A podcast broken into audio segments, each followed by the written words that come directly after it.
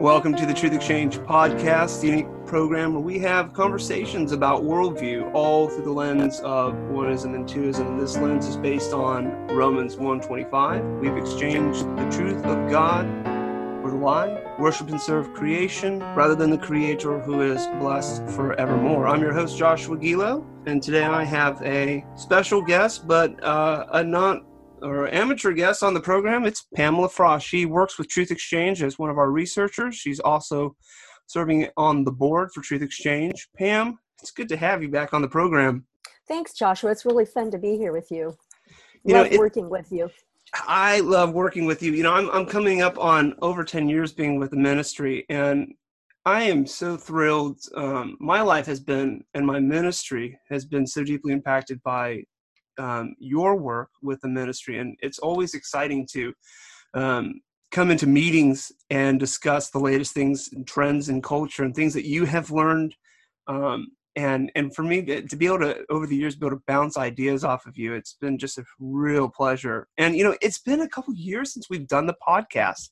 We had to put that down for a while, and now that things have settled, now that I'm having this East Coast office in Columbia, South Carolina, it's just really nice to be able to do this again. So I'm looking forward to producing more content with you. Yeah, I am too. Really excited about it. Just recently, um, in July, uh, just a month ago, I was attending an online symposium or conference of Revoice. Um, so it's been kind of my my hat to go and, and listen in on the dis- the discussions of side A and side B homosexuality in the church you were attending a conference around the same time, an online conference from your home. So, but it was called the Karma Summit 2020. What is the Karma Summit? Is this a first time event? Is this an old event?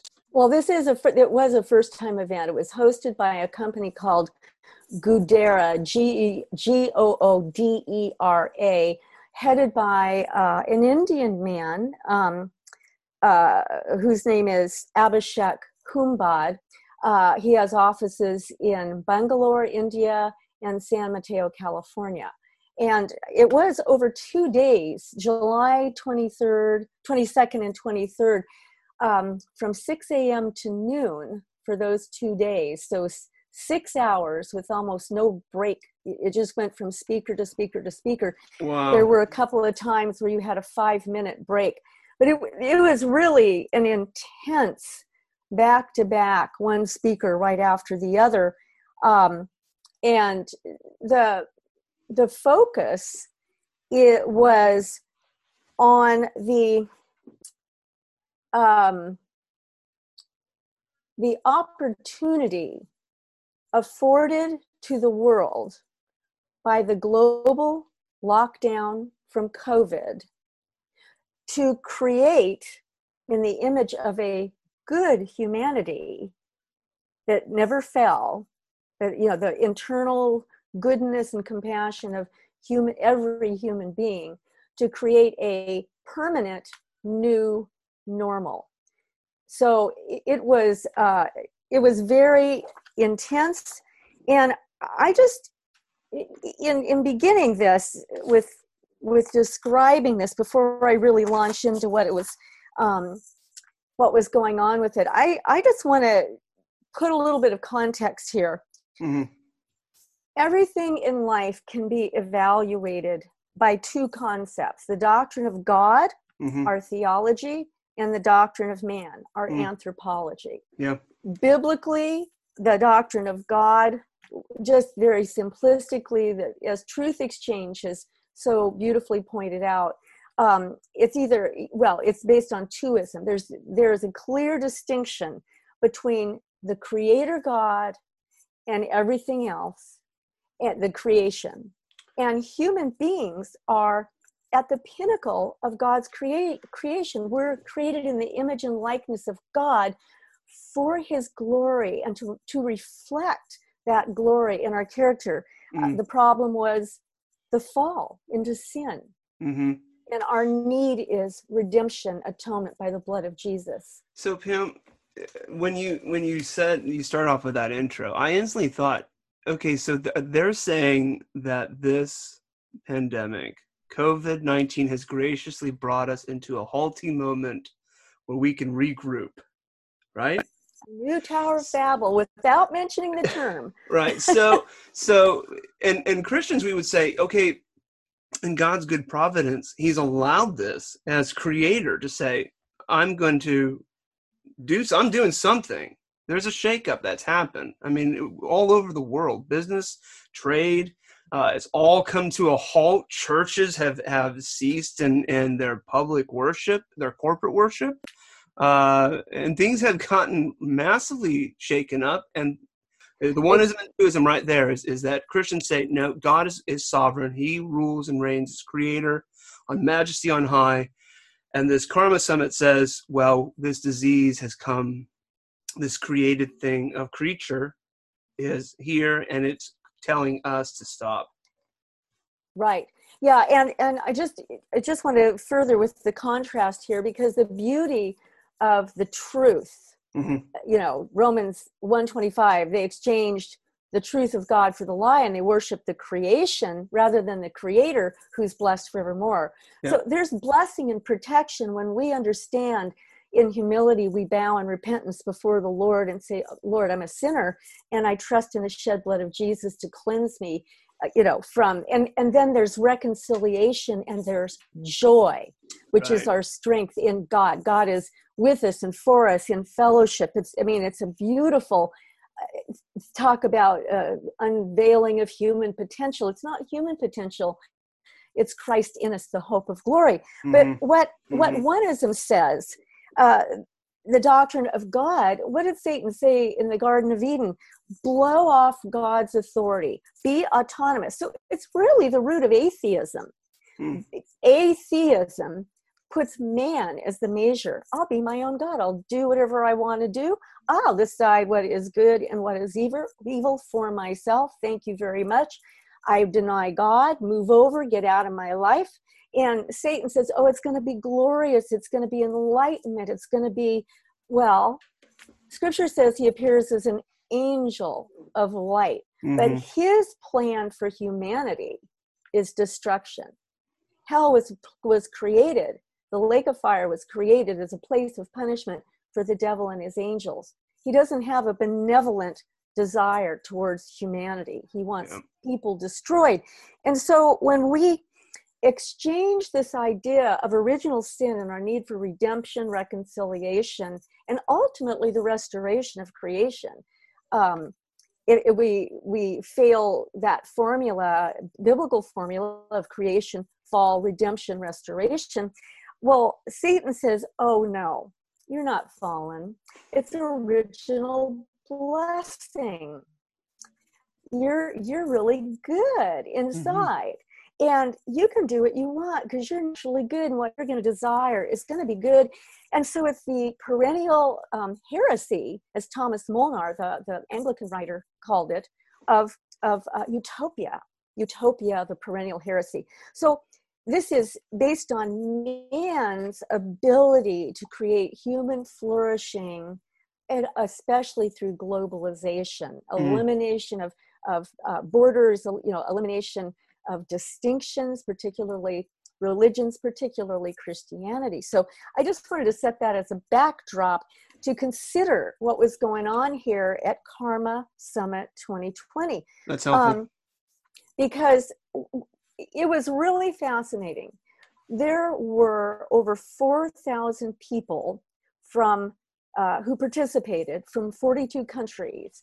Now, Goodera and Karma Summit 2020, this might sound like an obscure kind of unimportant, almost new agey kind of went off thing that people did and it doesn't have really any global significance. But that couldn't be further from the truth.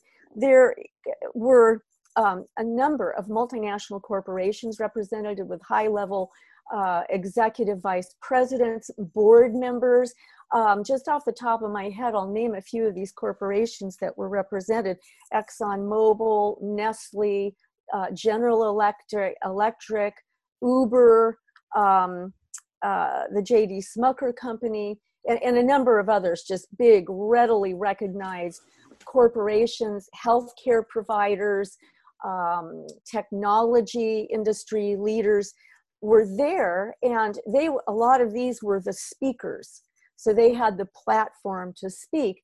Um, the rest of the participants were all assumed to be uh, participants in leaders of um, uh, NGOs, non governmental organizations, um, with a heavy leaning towards the agenda of the United Nations, um, particularly the United Nations sustainable goals, develop sustainable development goals, which they called the SDGs, um, were prominent. And let me just read you the um, a statement from the website of Goodera um, to what they are about and what this summit was intending.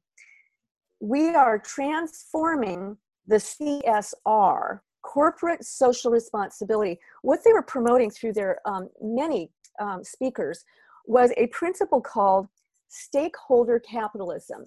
Stakeholder capitalism involves what, what that means is that the consumer, the workers, the you know the designers, the manufacturers, it just anyone at any level of participation with a product or a design or an idea that a corporation might put out is a stakeholder in that corporation.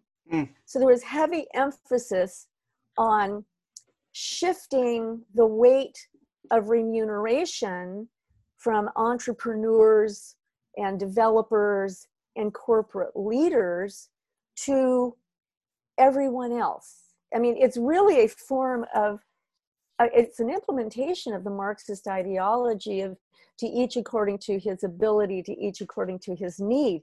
Mm. Um, they masked that Marxist terminology with phrases like, uh, with terminology such as stakeholder capitalism, which is anti capitalism. Mm-hmm. It's the undoing of it from the inside out. How does that work out for some of these big these bigger companies? I, I'm always suspicious when I hear big companies like that being interested in in socialism or Marxism, or when I hear actors say, you know, they're very they're anti-capitalism, and I just think you're a millionaire. Like, are you really just going to open up your bank account and let all your funds be drained so that you can leave your lavish lifestyle? Well, what's interesting that I Does that make sense? Yeah, I totally understand what you're saying, and and I have been pondering that myself. But what what I learned um, from this event because I did a little side research on some of the speakers. I'd look up, you know, I most of these people I'd never heard of. Uh-huh. And I'd look up who they are, what they've been about, and I discovered that for the last 10 years at least, there's been a heavy interest, a heavy emphasis in major corporate structure on sustainable development, which is frankly code language for the worship of the earth, hmm. because mm. it's not about, it's just not about, well, we should sustain our our economy and our prosperity and make things good and lasting and workable. Sustainable development is a United Nations term that really indicates the worship of the earth. We have to sustain the earth and we have to really diminish the importance of human beings, all in the name of human flourishing and global flourishing. So, I mean, you see right there, it's an undercut uh, against God mm-hmm. and and man created in the image and likeness of God. So it's a very antithetical um, term, which probably isn't that widely understood. So there's been this emphasis on this. There's also been tremendous pressure on corporations to become politically correct. There's an influx of young leaders, particularly this Goodera uh, organization of Abhishek Humbad, um, what they do is they provide services to corporations, to companies, to completely shift their focus and emphasis from the old way of doing business to the new, mm. which um, uh, is completely based on stakeholder capitalistic ideas.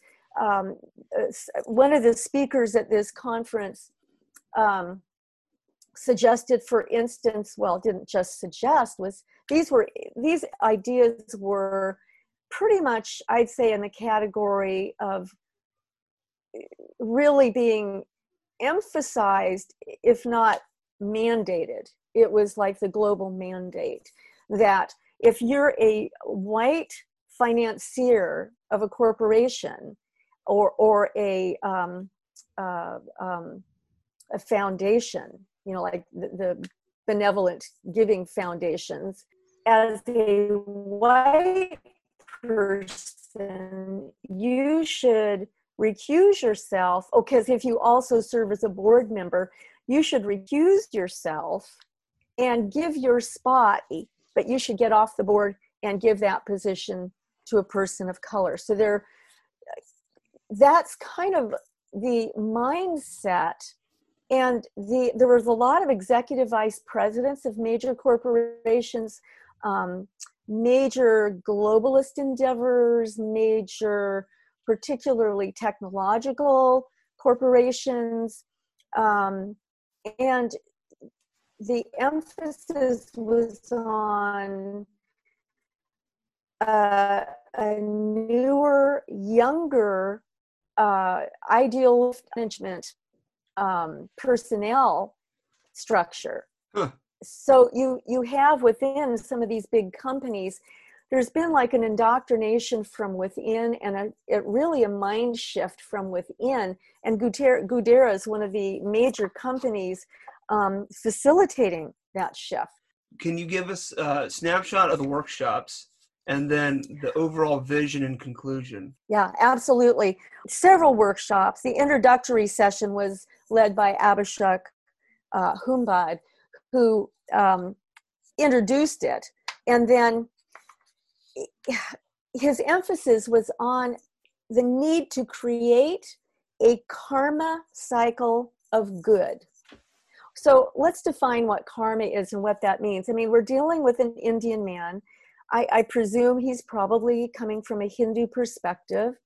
And he certainly was using the term karma to create a cycle of good. So this this summit is about good karma on every level globally so that we can all come together as one.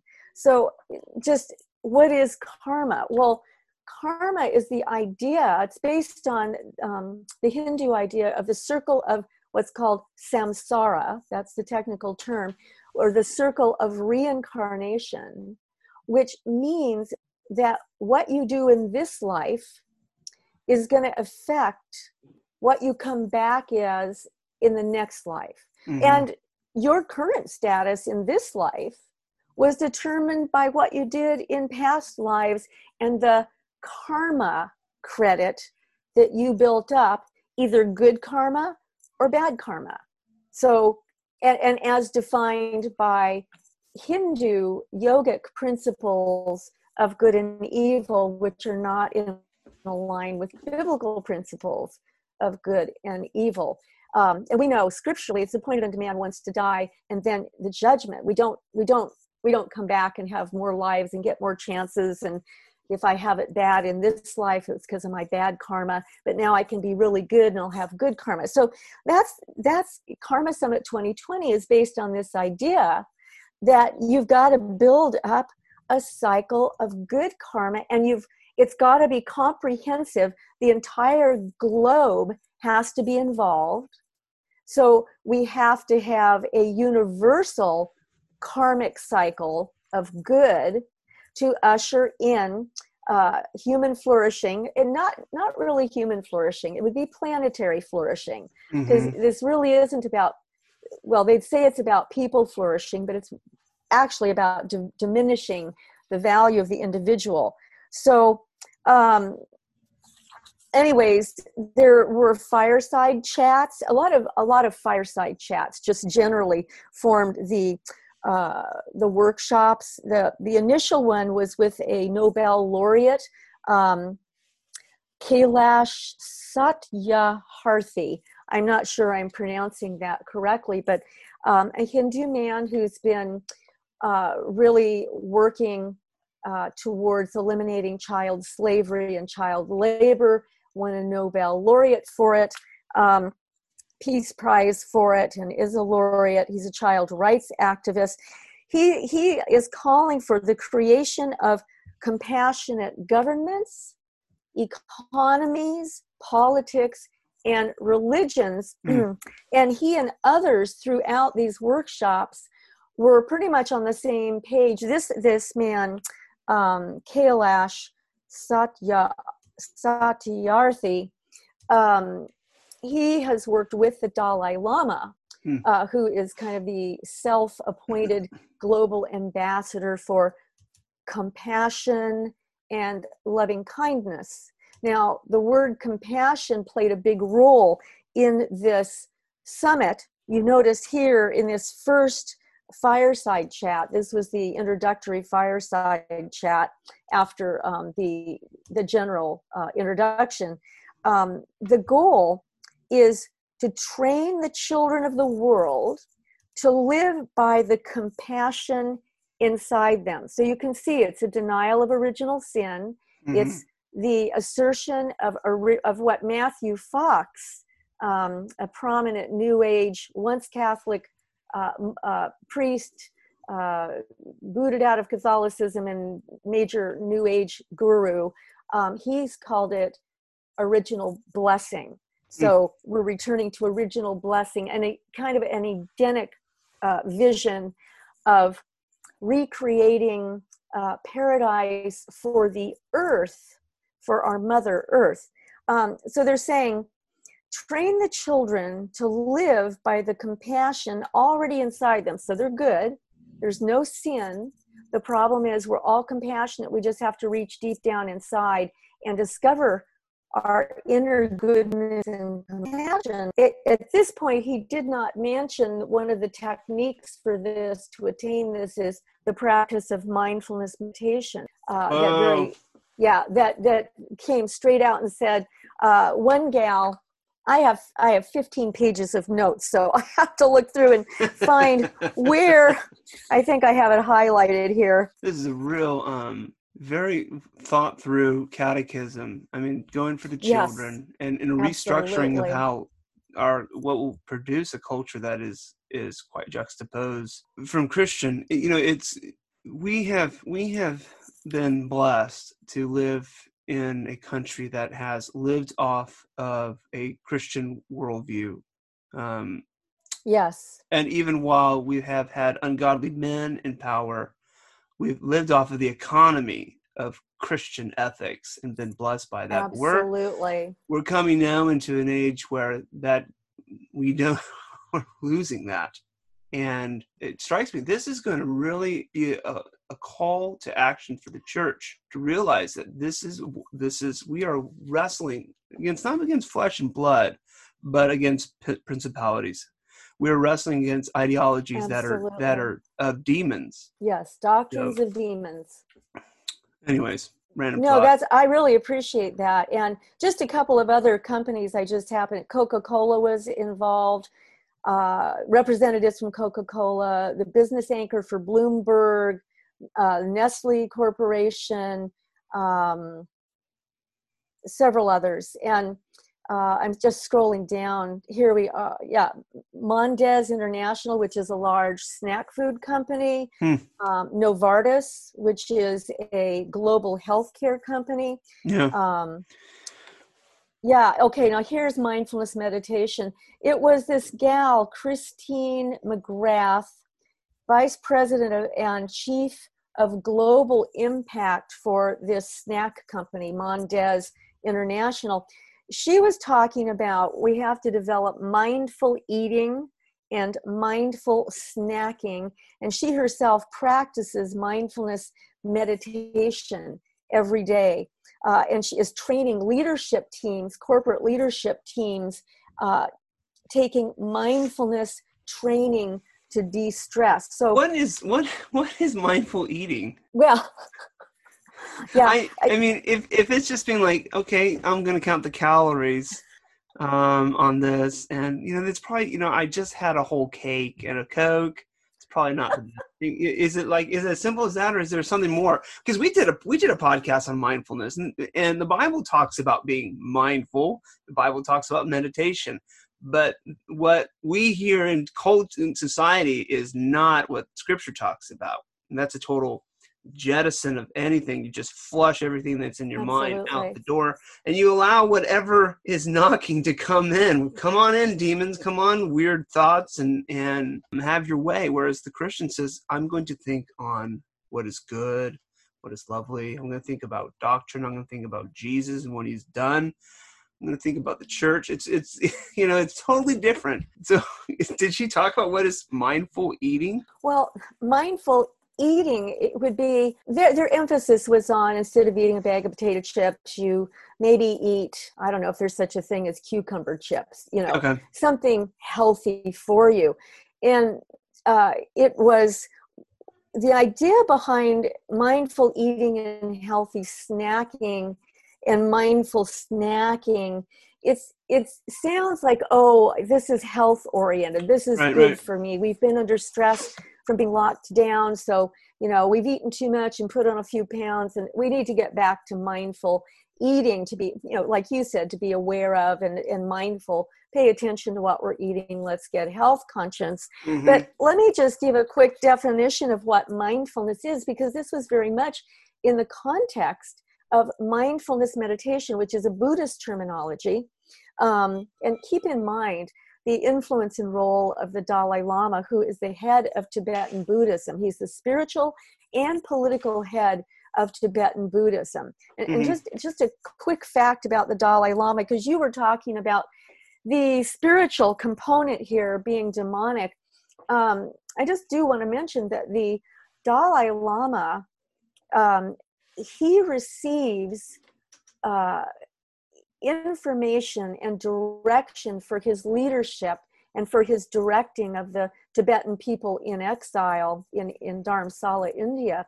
He receives uh, direction directly from the spirit realm through a lama who has the official role of being what's called the Nechung Oracle which means and i you can look it up. I, I don't recommend this to people to do. I, I don't recommend doing it but because of my research i have uh, looked it up and i've watched. You can see actual footage of this lama. Um, it's very ritualistic. They put particular special magical robes on him uh, an 80 pound headdress uh, that's secured tightly on him that would frankly break the neck of the average person. And they in the incantations you just you watch the whole process of him coming under direct demon possession. Mm. we don't like to think about that but this is this is the nechung nechung oracle. And then he is thrown and tossed around like a rag doll. This 80 pound headdress is just going back and forth in every which way. And other lamas are uh, on his sides, holding him upright. And then he's making these so called divine utterances for the Dalai Lama, for the good of the Dalai Lama, the direction for the Tibetan people.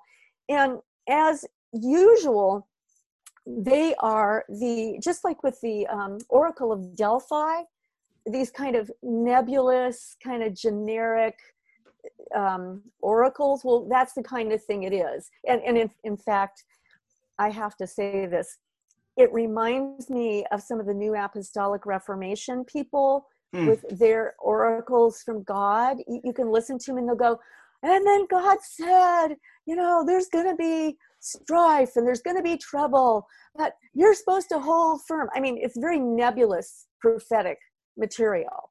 And you know so occasionally the Nechung Oracle will say, get that guy or do this or do that.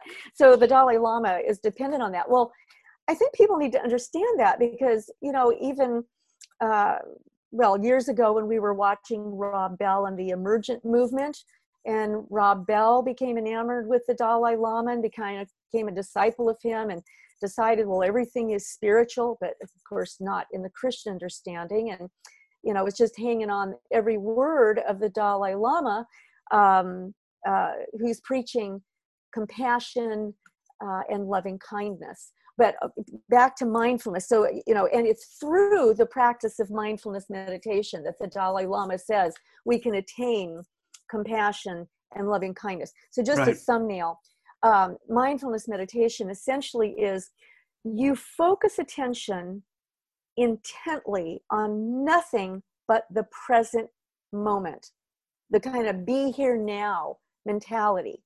You can still think your mind is functioning but you are to you are to kind of be in an in an existential state of mind where you're aware of the just isness of everything and you suspend evaluation of right and wrong. You suspend judgment. So you're in this very receptive state really it's an altered state of consciousness and it's a state which renders you um, very susceptible to a form of brainwashing to mind control. Uh, and is completely antithetical to scripture. As you mentioned scripture says we are to take every thought captive in obedience to the lord jesus christ. We're to know scripture.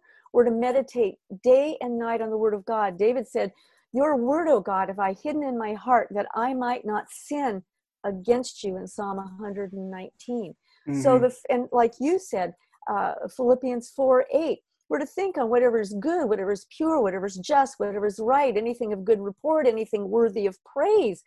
Think on these things. We're to think mm-hmm. scripturally, biblically, mm-hmm. and that's going to make us um, not preach a gospel of mindfulness and this empty, vapid compassion and loving kindness, but the true good news of Jesus Christ who redeems fallen sinners regenerates us, gives us His Holy Spirit, and then through our lives works out the process of sanctification as we study and and conform our lives to the Word of God through the power of the Holy Spirit.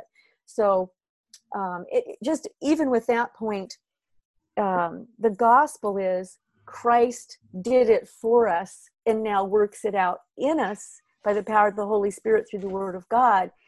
And uh, the mindfulness mindset, compassion, loving kindness of Tibetan Buddhism and of Buddhism in general. This is a very Buddhist message. It's a um, Hindu message. It's based on karma. It's all based on works righteousness, and you never get there. Incredible. So, anyways, I, it's just I think it's so important to understand the very title, Karma Summit 2020, we're creating the desire here is to create a world based on good karma to build up your karma credit um, globally and to create compassionate governments, politics, religions that are redefined. Religion, everything has to be homogenized and redefined according to compassion, not in a biblical sense, but in the Dalai Lama's uh, sense of the doctrine of demons, of false compassion, mm-hmm. so that you, like for instance, the gospel of Jesus Christ, it says human beings are uh, born dead in trespasses and sins. It, you know, believes the Bible teaches original sin. Um, we're accountable to God. We're separated from God, and we needed Jesus to come down and to redeem us. Well, that's not compassionate within this Eastern mystical concept. Really, right. I mean, honestly, the overarching spirituality of this event was Eastern mysticism with um, support for LGBTQ and Black Lives Matters, essentially anarchy as um, de facto requirements. Let me just read to you the overall formula that I came away with um, after reviewing my notes from this. COVID 19 has led to global lockdown. This has led to global economic hardship. This has redefined the workplace. We all now work from home. This has led to a virtual volunteerism through technology movement. So, and, and I want to emphasize that one of the major themes of Karma Summit 2020 was a universal movement of volunteerism. So each and no one can be left behind. Everybody has a responsibility to participate, and we're all we all are supposed to be volunteers towards creating the new normal. Okay, and it's it's really based on uh, neo-Marxist principles of redistribution of wealth, and um, one of the big principles, a foundational principle here, was the idea of um, um, diversity, inclusivity. So this is where the LGBTQ comes in, because it's the idea of the one. All is one, no ultimate distinctions. And then, as a political um, and idea, well, it's not really political, but as a social justice movement, Black Lives Matter is the emblematic um, symbol for social justice at this point. Mm-hmm. So those things have to tie all tie in together. Everybody, nobody can sit this out. Everybody's got to be a volunteer towards the new normal which is the elimination. They don't say it's the elimination of capitalism and Christianity, but it's essentially the elimination of the whole Judeo Christian structure, which has been uh, what um, Antonio Gramsci, one of the the uh, uh the new uh, who the new uh, cultural neo-Marxists, um, defined as you couldn't have violent revolution in the West until you knocked down the Judeo Christian structures, institutions of the West, the final one being the church. You had to take the church out. Um, so, all of this aims towards creating a utopian, better, new normal through volunteerism. And all these pieces are integral. Uh, everyone must join and participate. And you know I, i'm sure they won't think well of the outliers such as bible believing christians who stand against this um, deception we're always trying to ruin their fun we're always trying to ruin their fun absolutely uh, in the name of the Lord Jesus Christ. Amen. And just one of the people that spoke on a discussion panel, there were several fireside chats, there were several discussion panels. One of the guys who led, uh, who moderated one of the discussion panels was a man named Mark Kramer, founder of a corporate corporation called F as in Frank, S as in Sam, G as in George, FSG.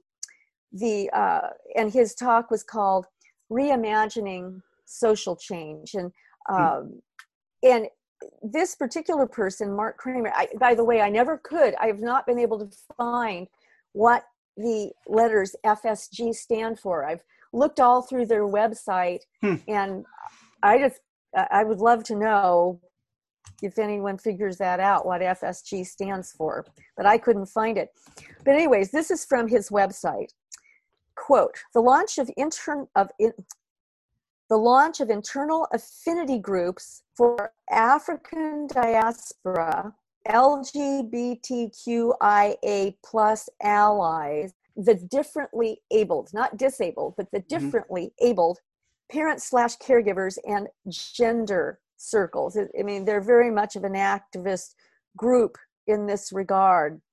Um, so you can see and then you can see that within this universal utopian oneist ideal everything has to be included. One of the other speakers was um, michael sheldrick who's an interesting person i don't know if you remember i'm sure you do joshua and I, I don't know if listeners will be aware of or remember michael sheldrick who's a brit um, he hosted an eight hour event called kind of towards the beginning of the covid lockdown called mm. one world together at home mm-hmm. um, Lady Gaga played a prominent role in this. International stars uh, from around the world, um, and the message was he's he's um, the founder of a group called Global Citizen. So you can. I'm hoping that I'm communicating the idea here. Really, the theme of um, Karma Summit 2020 was creating global citizenship through and creating an army of of volunteerism just a massive movement of volunteerism mm. and, and you can kind of see that happening right now with the way that black lives matters has been shifted from peaceful protests over an unjust killing mm-hmm. um, to radical anarchy and cancel culture, which frankly is reminiscent of uh, the French Revolution, of the tactics of the Bolsheviks, and of the tactics of the brown shirts, the Nazi brown shirts. So you get an idea of what this mandate of global citizenship is it's tear down the judeo-christian structure of the west redistribute wealth globally um, yeah, it's kind of the the Marxist playbook. I didn't hear you mention any Christian businesses, uh, uh, like the the CEO of Hobby Lobby or or something like that, uh, in attendance. Is this a Pied Piper? Is this the modern day Pied Piper that's going to lead uh, to to bring hope and change that Gen Zers, millennials are buying into? As the way forward. Yeah, I, I like the way you put that, Joshua, that it is a kind of a Pied Piper for the younger generations who have probably um, been unwittingly indoctrinated through public education um, to accept Marxist ideology veiled as progressivism or or just humanitarianism or just plain goodness and fairness. Mm-hmm. Um, I know I have friends whose grandkids graduate from top name universities uh, with straight A's and now are self professing Marxists. They don't even say that they're cultural Marxists right. and neo Marxists. They just right. say they're out and out Marxists. Mm-hmm. So I, I do think too that through the social justice movement, um, it's really invading and influencing and infiltrating um, even evangelical circles, shifting the gospel emphasis. Well, and, and you think back to the early 20th century when Walter Rauschenbusch the uh, you know higher critic of scripture who denied the deity of christ the you know all the essentials of the biblical faith the resurrection um, and shifted the gospel within liberal denominations to which to a humanist view of um, we've got to cure the world's ills we can do it let's all come together we've got to make this happen we have the power to do it. And this is again it, it, at that time the emphasis was to turn away from man's real problem which is sin and to turn to this idea of of internal goodness. Well it may be obscured i mean you might be acting out maybe you commit a murder uh, or do something really evil but actually if you could really get down to the core of you the real true self of you you'd find a sinless place um, where god has always dwelt. Anyway so you're really good. You just have to uncover that and discover it. And i'm a little bit well i'm more than a little bit concerned. You you saw that happen within the liberal denominations through the 20th century to the point where they didn't have a message. Mm. I mean, you know, modernist humanism, secular humanism, was just as good as what mainline liberal churches that didn't have a gospel anymore were Yeah. offering, and you saw their attendance plummeting. Yep. And the, the churches you see growing are churches that are preaching the biblical gospel, the biblical truth, that are that are teaching biblical theology. So my concern is that while um, wherever true evangelical faith has gone in the world through missionary movements, um, it has always been concerned with the welfare of people. Christians build hospitals, you know, medical centers, um, education, so that people can read the Bible. You know, missionaries have have uh, Bible translators have given uh, the scriptures to languages where there was no written language before. Now those people have a written language. Now they can learn multiple languages. They can uh, they can rise out of abject poverty and have a fair shake at uh, you know competing in the world. So in, in addition to the most important thing, which is hearing and knowing the gospel of Jesus Christ. Yeah. So that Christianity has never been blind to the uh, horrific conditions caused by the fall.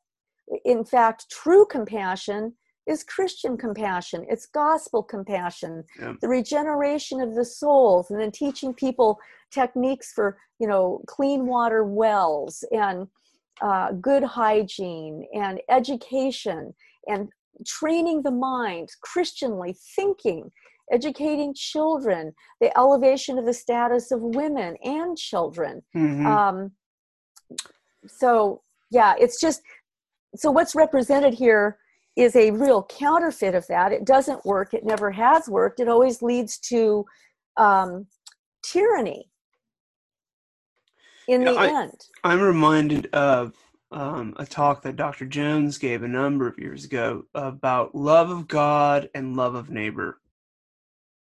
And our love of God is what informs how we are to love our neighbor. Whereas if you eliminate God, what's the point of loving your neighbor? Um, we need well it's to. really let me just can i just tie in with one point there Yeah. because you're so right and instead of really leading to human flourishing Mhm. It leads to the annihilation of the value of individual humans created in the image and likeness of god. So it leads to the individual as completely expendable. They, they you know they didn't say that in here but that's that's the ultimate. If if we're all one well just going back to hinduism and, and buddhism the worldview of hinduism we're all one we're all divine we're all part of brahman the uh, great universal divinity that's impersonal unknowable um, and yet we're part of of brahman. Uh, our soul called atman is really one with brahman. Yep. so it's it's this universalism. Ultimately individuals dis, the individual value disappears because it's the corporate common good so to speak. So what's good for the individual has to yield way for what the so-called uh, defined by somebody uh, Mhm. common good is. And in buddhism um, you don't even get to merge into the nothingness and, and the unawareness and the blank mindedness of Brahman, the end of Buddhism is extinction. The Hmm. soul, you find out, they they have a doctrine called anatta, which means no soul, which means you never existed in the first place. And all the suffering in the world is ultimately meaningless and, illu- and an illusion because when you meditate and you turn within and you um, uh, deny the distinction between good and evil and you end up in altered states of consciousness. By the way uh, mindfulness meditation is step seven on what's called the noble eightfold path to nirvana of buddhism. It's step seven preparing the mind to enter step eight which is called samadhi, which is a Hindu term, it's a Sanskrit term, means the same thing, where you enter into non-dual transcendent consciousness non-dual means not two so it's where all distinctions disappear Yep. and you it, in buddhism you enter this state of non-duality Mm-hmm. and that's the state that you ascend into nirvana where the buddhists describe it where the soul is finally i'd say the illusion of the soul is finally blown out as the flame of a candle is blown out. Wow. This is annihilation. This Yep. is extinction. Yeah. So it's not good news for the individual. It's incredible. Man, we we need to wrap up the show. So I have one question from one of our listeners. He says, "Hey Joshua, my wife and I attend a PCA church.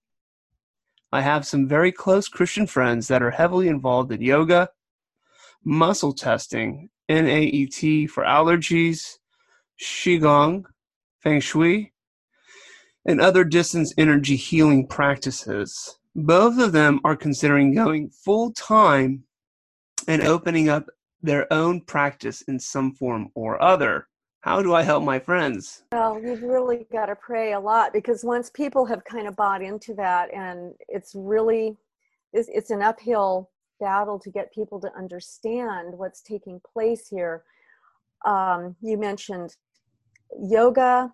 Uh, li- name, read off the list to me again. Joshua. Yeah, so the list is yoga, which we have we've touched on, muscle testing, NAET for allergies. Um, that's similar to um, where they they they they'll prick your your body, um, or uh, yeah, they'll prick your body with a needle that has been in like dairy or yeast and they're t- trying to figure out if your body has a, a reaction to it and they're trying to figure out ways to um, cure you uh, qigong feng shui and other distance energy healing so i think um, if we could and do these it are Christians These are Christians. participating in this. right uh, so what is qigong Okay, it, it's pronounced qigong. qigong Uh, qi, which is Q I, but it's pronounced it's pronounced C H I. It's a the word qi is Chinese. Um, it means um, the universal energy, which is Okay. the divine. It's very similar to in Hinduism.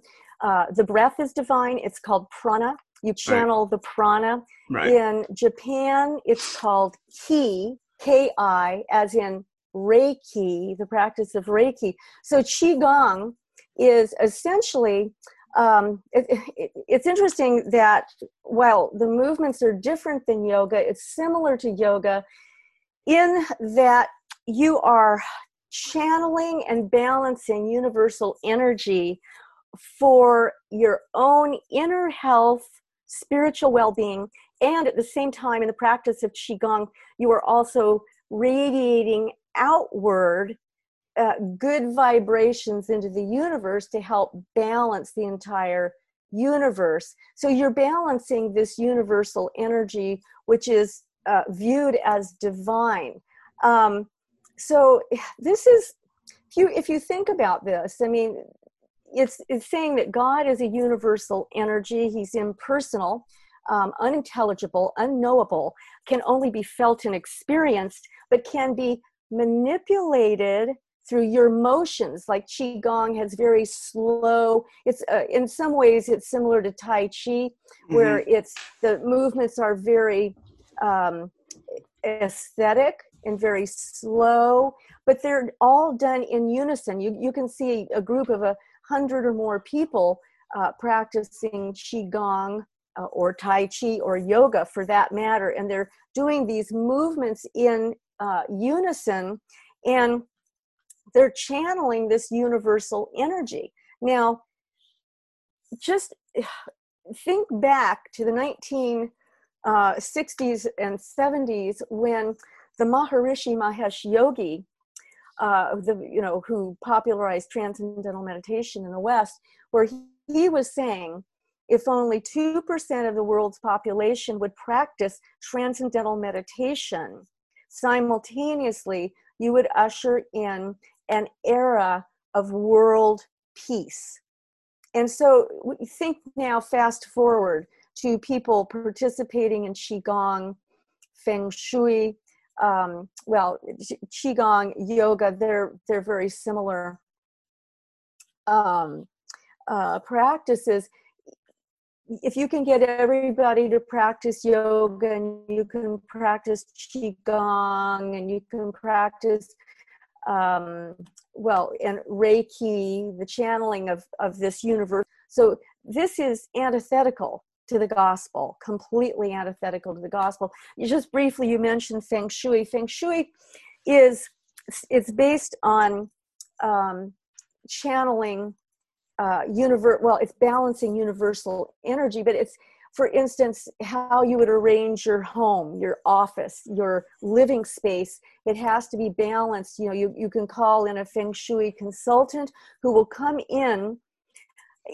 Honestly, they're, they almost function like a spirit medium because they will mm. come in and do a reading of your space, a spiritual reading of your space, and then balance no, you've got to move this piece of furniture over there. We're not talking about aesthetics. We're talking about balancing spiritual enemy, uh, uh, energy. Um, one thing I wanted to say when you think about qigong, any any of these practices where you are doing movements, usually combined with a meditative state of mind where you're emptying the mind, you're opening yourself up to the cosmic consciousness, so to speak. And you, you are in control of channeling, aligning this cosmic energy and aligning vibrations of the universe. What does that make you? It makes you divine. Mm-hmm. And really, in a sense, isn't I don't mean to be offensive here, but think with me. Isn't that kind of the point of witchcraft? Yeah. That you're in control? Isn't that kind of an incantation or spell? That you're kind of spell casting? So, this is very dangerous. I mean, these energies, number one, they don't exist. Uh, if you if you get in touch with and feel a sensation of um, some kind of spiritual entity working with which there are documented cases of this a woman named jessica smith who was very much into all this stuff she thought it was all good and uh, she um, had uh, all these experiences of entities and spirit masters well she ended up coming to christ and she found out all these spirit masters they started manifesting they were demons. So mm-hmm. we we can't play around with some kind of universal energy. You know at at best it's just benign and you're deceiving yourself. Yeah it's like it's a pseudoscience. pseudoscience. Yeah. At worst you're actually opening yourself up to the demonic realm. Yeah and you mentioned the um, muscle testing which yeah. is called kinesiology and i don't mean to step on toes here because I know there are a number of fine Christian chiropractors who use this kinesiology muscle testing, but I've read extensively on it and I've read medical evaluations of it because, and, and it's completely bogus. Um, hmm. and it's, I believe it's dangerous. Um, it's, the practice is you usually you'll put an arm out to one side and then the practitioner will press down on that arm and will claim that they can feel certain resistance or weakness um, at that you know in your muscles and then they'll diagnose you based on oh that's your kidneys. Oh that's your liver. Oh that's this. Oh i need to do this adjustment to you. And uh, now when i was a younger christian i went to chiropractors and i'm not condemning that.